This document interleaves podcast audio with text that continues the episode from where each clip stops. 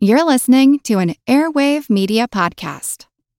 Hey, it's Ryan Reynolds, and I'm here with Keith, co star of my upcoming film, If, only in theaters, May 17th. Do you want to tell people the big news? All right, I'll do it. Sign up now and you'll get unlimited for $15 a month in six months of Paramount Plus Essential Plan on us. Mintmobile.com slash switch. Upfront payment of $45 equivalent to $15 per month. Unlimited over 40 gigabytes per month. Face lower speeds. Videos at 480p. Active Mint customers by 531.24 get six months of Paramount Plus Essential Plan. Auto renews after six months. Offer ends May 31st, 2024. Separate Paramount Plus registration required. Terms and conditions apply if rated PG. Celebrating three decades of Pulse of the Planet, here's a program from our archives.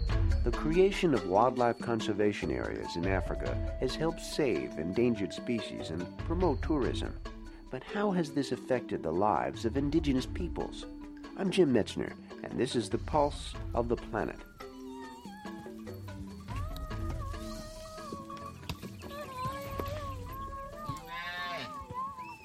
The sounds of Maasai women singing as their cattle is called out to graze.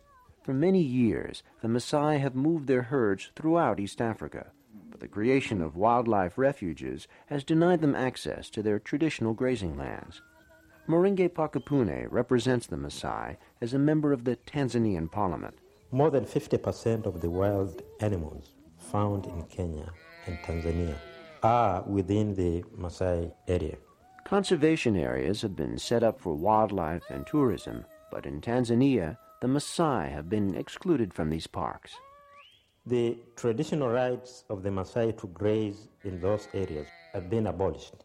But the wild animals which are in the parks are free to move out into what used to be uh, common grazing areas with the Maasai cattle.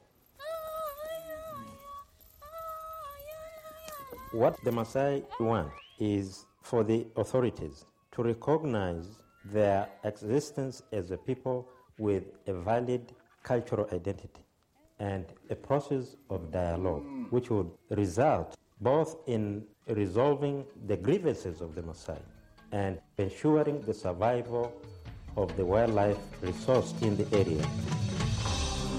This archival program is part of our 30th anniversary celebration. I'm Jim Metzner, and this is the Pulse of the Planet.